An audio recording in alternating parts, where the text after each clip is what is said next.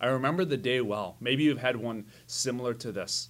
It was seventh grade, a week before the spring dance in my junior high.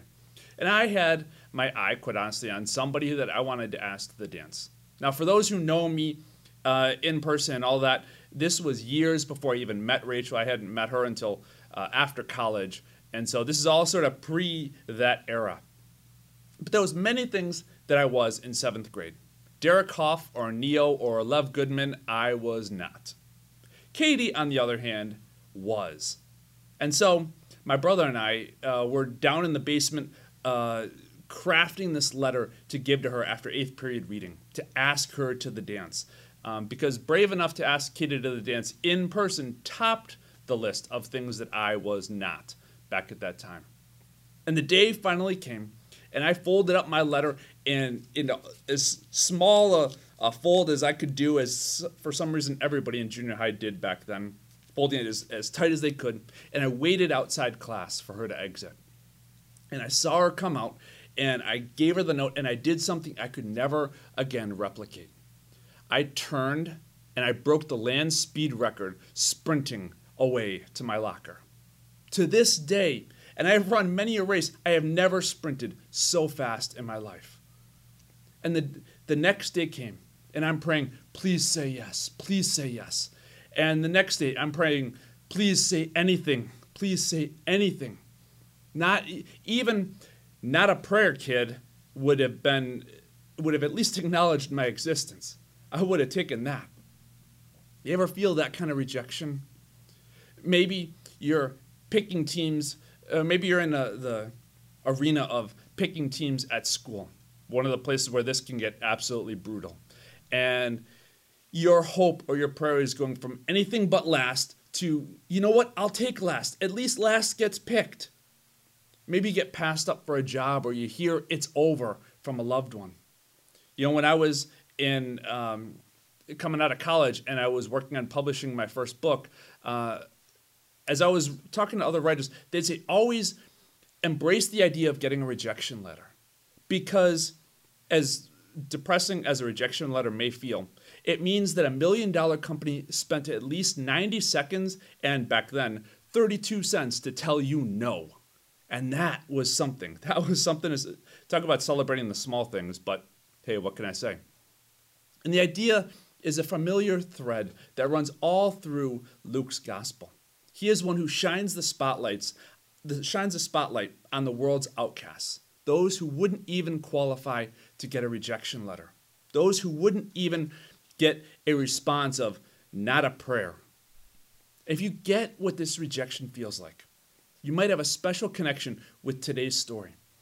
And if it's um, if it's a familiar story, if you've grown up in the church, it very well might be. But you may never have thought about it in this way. But I want to show you the real life changing power of Jesus' love, the emotion, if you will, that we can experience in this story as Jesus faces this interaction amongst the crowd.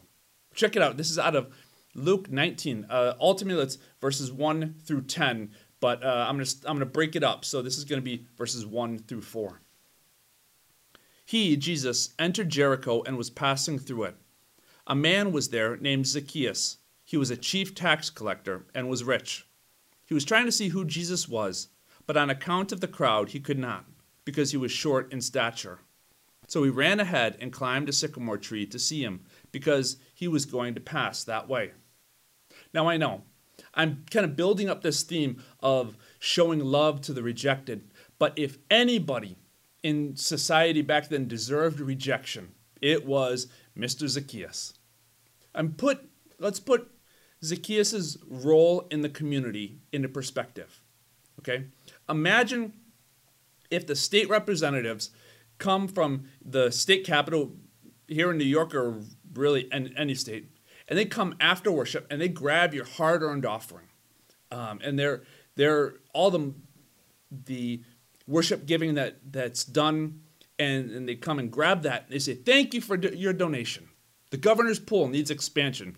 We and we will post some pics for your enjoyment next week on Facebook. Enjoy." I'm guessing some of you would have a little something to say about that. I can just imagine some of those who would comment with some, oh, no, they didn't. And Jericho, where this is all going down, was kind of like the Beverly Hills of the Middle East. Lot of trade, a lot of beautiful palm trees. It's a, it's a, a booming area. And Zacchaeus would have been living the, the Beverly Hills lifestyle on the backs of his own people. So he was a Jew that was collecting tax money for the oppressive Roman government. If that's not bad enough, that he's kind of collecting money for the bad guys, he's padding his own paycheck by cheating his own people. Zacchaeus is single handedly giving his own people, a Jew giving other Jews the one two punch, rubbing their faces in it. Let me repeat that statement because it's a statement that bears repeating. If anybody deserved rejection in Jericho, it was Zacchaeus. The story goes on, next three verses. When Jesus came to the place, he looked up and said to him, Zacchaeus, hurry and come down, for I must stay at your house today. So Zacchaeus hurried down and was happy to welcome him. All who saw it began to grumble and said, He has gone to be the guest of one who is a sinner. Wow. Now let me work backwards for a second here. Starting off with the crowds, the ones who are seeing this whole interaction go on. Verse 7 All who saw it began to grumble and say, He has gone to be the guest of one who is a sinner. Of course, said like their garbage don't stink as though they don't know anything at all about sinning, about getting it wrong, because, I mean, they always get it right. Well, here's a question, and maybe this is where you start to see uh, the story in a, a little bit of a different light, or I hope so. You ever hear the phrase self fulfilling prophecy? Maybe not in necessarily in that phrase, but I'm guessing you know the concept, especially if you're a parent. Think about this way if you were to tell a child they are stupid enough, or enough times, what happens? Eventually, you don't even have to be a parent or a teacher to follow the logic on this. Eventually, a child starts believing it, starts believing they're stupid. And even more extreme, they start living into it. Before you know it, they have a report card that is now reflecting this new reality of being stupid.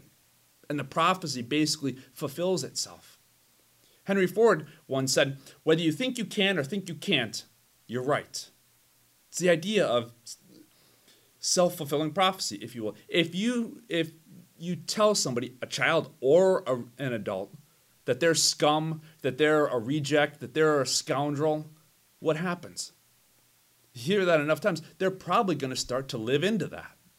And perhaps Zacchaeus enjoyed the Beverly Hills lifestyle. You know, nothing indicates that he didn't, but looking at people's reaction to Jesus, they're, they're basically scoffing at him and, and grumbling. He's gone off to be the, one, the guest of one who's a sinner. Why? Probably underneath it. Why isn't he coming to hang out with me? I do all this stuff and do all this good stuff. And, and people thought they were above the title of sinner.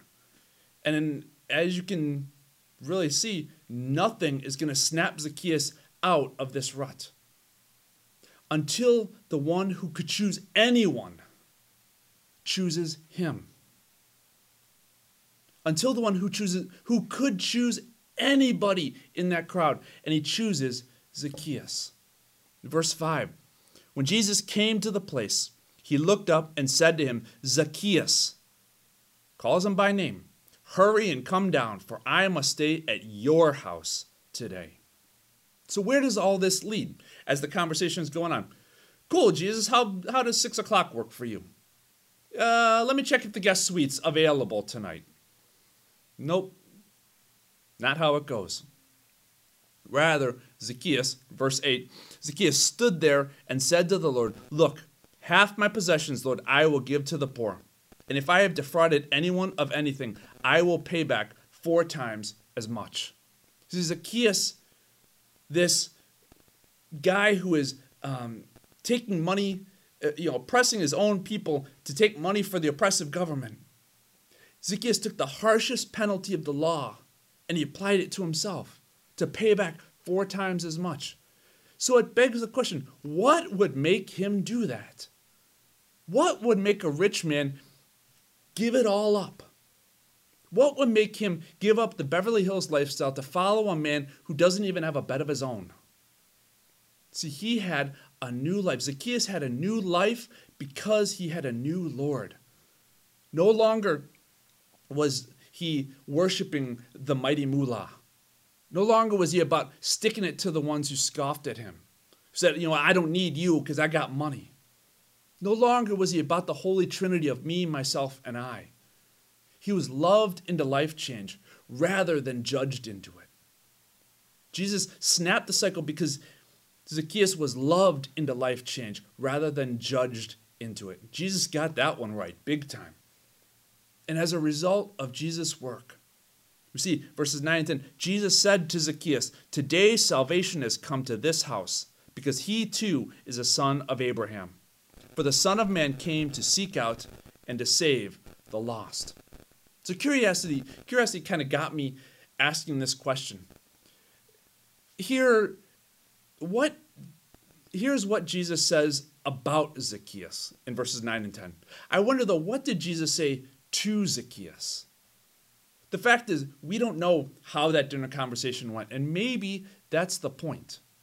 Or maybe that's something we're not necessarily supposed to know. Not I'm guessing Jesus doesn't have a three step curriculum for life change that he just sort of rattles off like a life coach to Zacchaeus.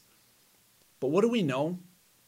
When he was rejected by everybody, shunned and, and scoffed to the outcasts of society, Jesus loved this man into a changed life. When he was shunned around every corner, Jesus shifted this man from a miser to a missionary.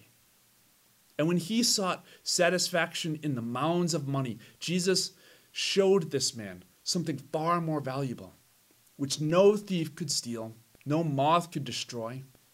He showed him a relationship with the one who would never turn him away who, given the choice to pick anybody on that day, chose to pick him. And his life would never be the same again. So this week, I want to make I want you to make that your prayer. To each day, when your feet hit the floor coming out of that bed, say, remind yourself, make it even a, a what they call a breath prayer, where it's just something that you repeat to yourself and, and remind yourself about. Jesus handpicked me. If, if you have trusted Jesus with your life, it's evidence of the truth of that statement. Jesus handpicked me. Because in Him, we can find the acceptance that we desire as human beings. We can find the fulfillment in ways that Zacchaeus' money and Beverly Hills lifestyle couldn't do. And we can live into the abundant life that Jesus came to give. Let's pray together. Jesus, thank you for your love, for coming to, to meet us wherever it is that we are and transforming our lives, giving us a purpose, a calling, a fulfillment that is greater than anything we could come up with on our own. It's such a sign of your love that you would, would entrust that to us. And so help us to live into that, to find our hope in you, to find our acceptance in you and find through that experience real joy in this life and the next. Amen.